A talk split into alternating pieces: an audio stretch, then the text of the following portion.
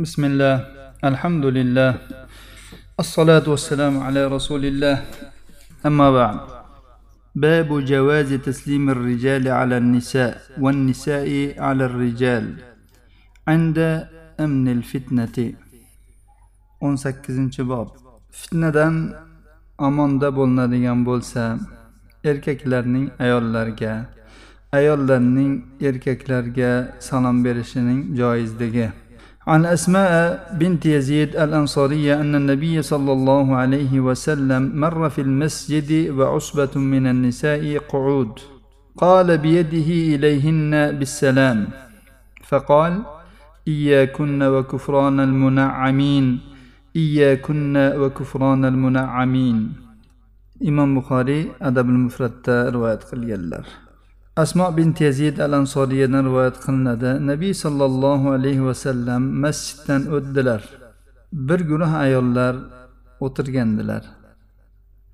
U zot ularga qo'llari bilan ishora qilib salom berdilar va aytdilarki ne'matga ega bo'lib unga nonko'r bo'lganlardan bo'lmanglar. Ne'matga ega bo'lib unga nonko'r bo'lganlardan bo'lmanglar dedilar. Bu yerda usbatun deyildi. Osbatun deb arab tilida o'ntadan qirqtagacha bo'lgan adadga aytiladi. Rasululloh sollallohu alayhi vasallamning o'zlari bu ne'matga nonko'rlik bo'lish nima ekanligini ayni hadisni boshqa bir rivoyatida tafsir qilib aytib berganlar. Shunday degan paytlarida ya'ni rasululloh sallallohu alayhi vasallam ularga shu gapni aytgan paytlarida ayollardan bittasi aytdiki ey rasululloh men alloh taolodan panoh so'rayman shu alloh taologa kofir bo'lishdan. Deganda u zot aytdilarki ayollarning e, holi shu dedilarda. Sizlardan bittangiz uzoq vaqt ersiz o'tiradi. Qari qizlar qatoriga kirib qoladi. Oxiri bir kun kelib alloh taolo uni bir kuyovga nasib qiladi. U undan bola topadi. Har xil xursandchiliklar bo'ladi. So'ngra bir kun u bir achchig'i kelib qoladi g'azablanib qoladi bu ayol. Va alloh taologa qasam ichib aytadiki men sendan biror bir lahza bir yaxshilik ko'rmadim deydi eriga qarab. Mana shu alloh taoloning ne'matlariga nonko'r bo'lishlikdir. Mana shu ne'matga ega bo'lganlarning nonko'rligidir dedilar. Buni imom ahmad rivoyat qilganlar. Shar'iy dalillar yuqorida o'tganidek tilni va avratni saqlashlikka buyuradi. Bir odam o'ylashi mumkinki tilni saqlash kerak demak ayol kishi erkaklarga salom berish kerak emas erkaklar salom bersa haligi ham olish kerak emas deb o'ylab qoladi. Bu gumon bir nav to'g'ri. Chunki ayol kishidagi asl uyda o'tirishligi agar hojati bo'ladigan bo'lsa hojati uchun shar'iy qonunlar qoidalarga rioya qilib ko'chaga chiqishi bu erkaklarga aralashmasligi edi. Lekin ba'zi bir holatlar bo'ladi unda erkaklar va ayollar bir biriga yaqin holatlar bo'ladi bir birini ko'radigan eshitadigan holatda bo'lishadi o'rinlarda bo'lishadi. Shunday holatlarda erkaklar ayollarga ayollar erkaklarga salom berishi mumkinmi yoki mumkin emasmi? Shar'iy dalillar dalolatiga ko'ra agar bir shubha bo'lmasa bir gumon o'rni bo'lmasa buning orqasidan biror bir fitna kelib chiqmasa fitnadan xotirjam bo'linadigan bo'lsa salom berishlik joiz. Mana rasululloh sollallohu alayhi vasallam bizning o'rnagimiz bizning namunaviy shaxsimiz bo'lgan zot bir guruh ayollarga salom berdilar. Bunda erkak kishi ayollar jamoasiga salom berishning joizligiga dalil bordir. Shu kabi bir viqorli taqvodor odamlar salom beradigan bo'lsa ularning salomi yaxshilikka yo'yiladi. Yaxshi maqsadda salom ber deyiladi. Ammo bir goh odamlar bir dini sust omonati yo'q odamlar salom beradigan bo'lsa buning orqasidan bir yomonlik va fitna sodir bo'lishi mumkin. Shuningdek agar bir erkak bir ayolga yoki bir ayol bir erkakka salom bersa ham fitnaga yaqinroqdir. Xususan bu agar yigitdan qizga berilgan salom bo'lsa bir yigit bir qizga salom bersa bu yerda fitna bo'lishi yaqinroqdir. Buning e, oqibati yomon bo'lishi mumkin. Ya'ni oqibatidan xotirjam bo'linmaydi bunday holatlarda. Bo'lib ham ular yo'lni ustida bo'lishadigan bo'lsa yoki bittasi turgan bo'lsa ikkinchisi o'tib ketayotgan bo'lsa shunday holatda salom berishsa bu yaxshi emas. Ammo hijob orqasidan bo'lsa masalan bir odam birovni uyini taqillatdi u ana shu uy sohibini ko'rmoqchi unda ishi bor. Shunda unga ayol kishi javob beradi. Masalan aytadiki kim bu? deydi. Ayol kishi ichkaridan turib. Va assalomu alaykum falonchi bormi? Falonchini e, ko'rmoqchi edim deydi. Yoki shunga o'xshagan gap gapiradi. Bu o'rinda salom berishlik joiz va javob berishlik ham joiz. Chunki salom bergandan keyin albatta alik olish kerak bo'ladi. Buning aksi bo'lishi ham mumkin. Masalan bir ayol kelib bir uyni taqillatishi mumkin. U yerdagi dugonasini e, ko'rmoqchi bo'lib yo boshqa bo'lib shunda erkak kishi javob berishi mumkin. Masalan u eshik taqillatib salom berdi. Ichkaridan erkak kishi unga javob berdi. Bu o'rinda ham javob berishi mumkin. Bu kabi holatga ummuhoni bint abi tolibning roziyallohu taolo anha hadisi dalil bo'ladiki bu ummuhoni e, ali ibn abi tolib e, roziyallohu anhuning opalari yoki singillari. Aytadilarki men fath yilida ya'ni makkada rasululloh sollallohu alayhi vasallamning huzurlariga bordim. U zot g'usul qilayotgan ekanlar ya'ni cho'milayotgan ekanlar. Fotima qizlari u zotni pardalab to'sib turgan ekan. Shunda men u zotga salom berdim. U zot kim bu? dedilar. Shunda men ummuhoni binti abi tolib dedim. Unda ey ummuhoni marhabo marhabo dedilar. Demak bu yerda ayol kishi erkak kishiga salom berdi. Ummuhoniy rasululloh sollallohu alayhi vasallamning amakilarini qizlari ya'ni rasululloh sollallohu alayhi vasallamga nisbatan begona bo'ladilar. Ya'ni nomahram hisoblanadilar. Salom berdilar. Bu kabi holat telefonda bo'lishi ham mumkin.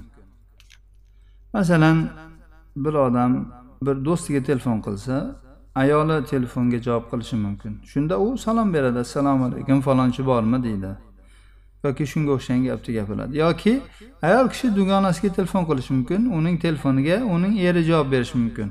Shunda u assalomu alaykum falonchi ham bormi? deydi. Bu holatda shunday deb so'rab gapirish joiz. Faqat ayol kishi bunday holatlarda ortiqcha gap gapirmaydi. Falonchi bormi? Bor. Yo'qmi? Yo'q. Assalomu alaykum. Bundan ortiq gap qilmaydi. Yana bundan tashqari gapini ham o'zgartirmaydi. E, yumshoq qilib boshqa qilib ovozlarini o'zgartirmasdan gapiradi. Imom buxoriy ya'ni o'zlarining sahihlarida shunday bob nomlaganlar. Aytganlarki erkaklarning ayollarga ayollarning erkaklarga salom berishi haqidagi bob. Bu nimaga dalolat qiladi? Bu shuning joizligiga dalolat qiladi. Bobning ma'nosi shu. Imom buxoriy o'zlarining sahihlarida shunday bir rivoyatda keltiradilarki bu rivoyatning dalolatiga ko'ra ya'ni fitnadan xoli bo'lingan erkaklardan fitnadan xoli bo'linadigan ayollarga nisbatan salom berishlik e, sahobalarning davrida ham bo'lgan ekanligi tushuniladi. Sahl ibn sad aytadilarki biz juma kuni judayam xursand bo'lardik. U kishidan rivoyat qiluvchi so'rayaptilarki nimaga sizlar xursand bo'lardinglar? Sababi nima? Aytadiki madinada bir kampir bor edi. U o'zining o'sha madinaning bir chetidagi buzoq degan joydagi xurmozoriga odam yuborardida. U yerdan bizdagi lavlagiga o'xshagan bir e, o'simlikni ildizlarini olib keltirardi. Shuni qozonga tashlab uni ustiga ozroq arpani qo'l tegirmondan chiqarib shuni aralashtirib pishirardi. Biz jumani o'qib bo'lganimizdan keyin u ayolning oldiga kelib salom berardik. Va u bizni oldimizga ana shu ovqatni qo'yardi. Biz mana shu ovqatdan juda ham xursand bo'lardik. Demak bu hadisdan tushunilyaptiki ular ana shu ayolning oldiga yosh katta ayol ya'ni fitnadan xoli bo'lingan bir ayol bo'lganligi uchun uni oldiga kelib salom berishar ekan. U ayol o'sha ularga tayyorlab qo'ygan ovqatini bularga berardi ekan. Bular yeb uni xursand bo'lib chiqib ketishardi ekan. Endi ba'zi ahli ilmlar bu xususda batafsil aytganlar. Aytganlarga masalan yosh bo'lsa salom berib bo'lmaydi qari bo'lsa bo'laveradi ya'ni chiroyli bo'lsa salom berib bo'lmaydi e, ko'rimsiz bo'lsa salom bersa bo'laveradi deb aytishgan. Endi biz agar bu ayollar yuzi to'silgan bo'lsa ularni chiroyli xunukligini qayerdan bilamiz?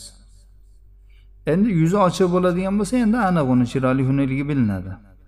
Shuning uchun ya'ni fitnadan xoli bo'linadigan holatda salom bersa bo'ladi aks holda salom berib bo'lmaydi. Buni yoshga buni qariga buni chiroyli buni xunuk ko'rimsizga chiqarishlik ya'ni o'ta e'tiborli gap emas bu. Chunki har kim har dori bor.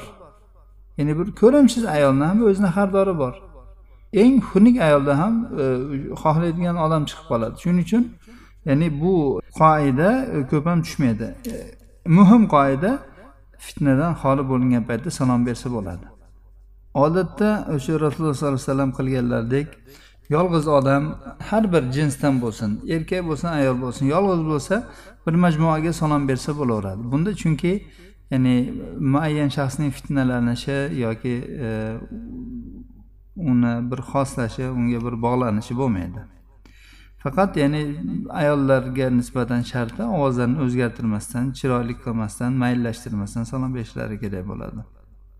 Lekin salomlashish deganda shunga e'tibor berish kerakki salomlashish bu tilda salomlashish ya'ni odamlar salomlash deganda qo'l berib so'rashni tushunadi qo'l berib assalomu alaykum yaxshimisiz? deb hol ahvol so'rashni tushunishadi. Yo'q bu yerda maqsad til bilan salom berish.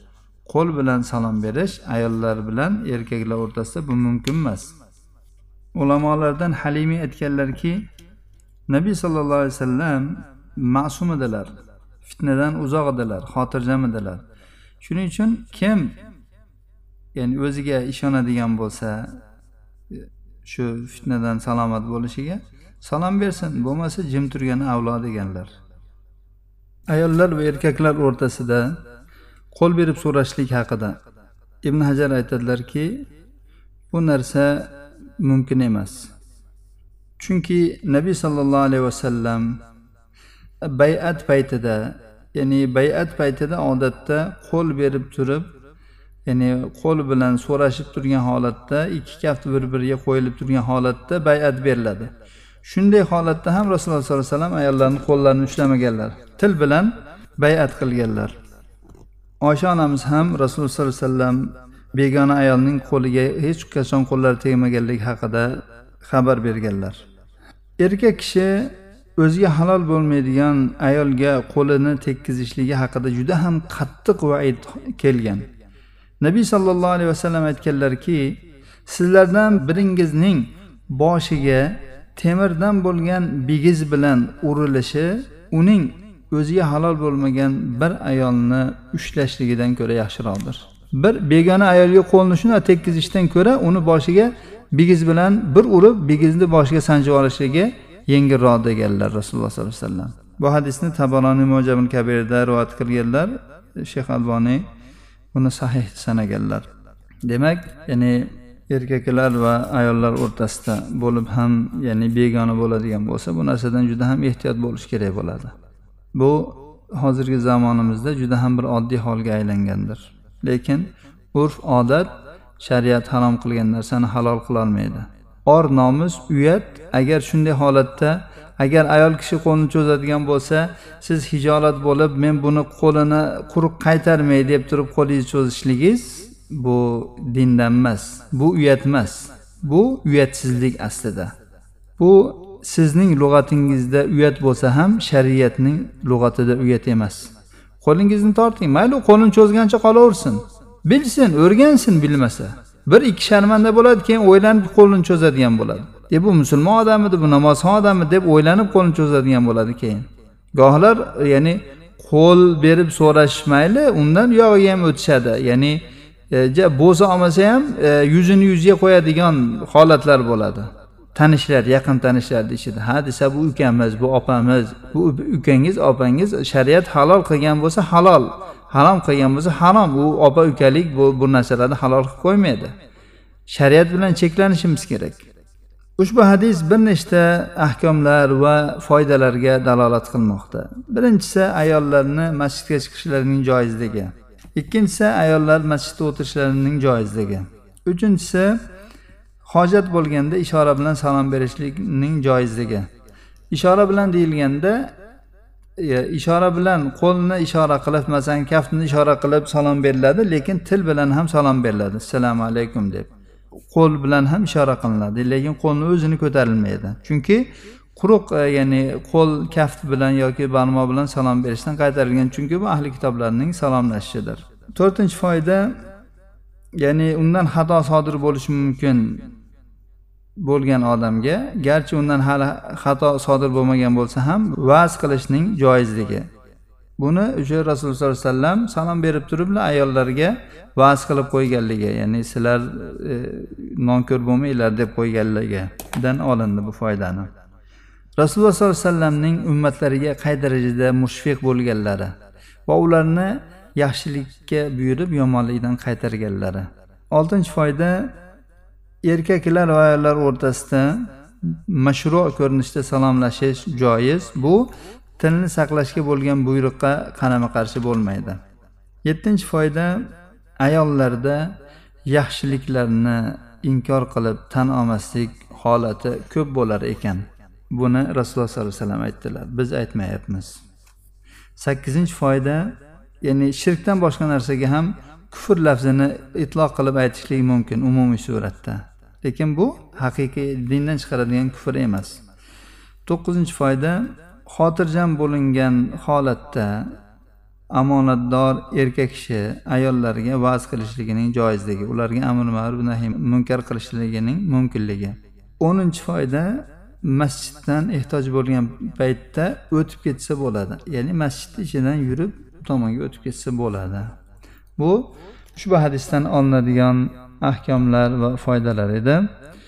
Alloh subhanahu va taolodan o'qib o'rganayotgan ilmlarimizga chiroyli amal qilishga muvaffaq qilishini so'rab qolamiz. Hada va sallallohu ala nabina muhammad va ala alihi va sahbihi vasallam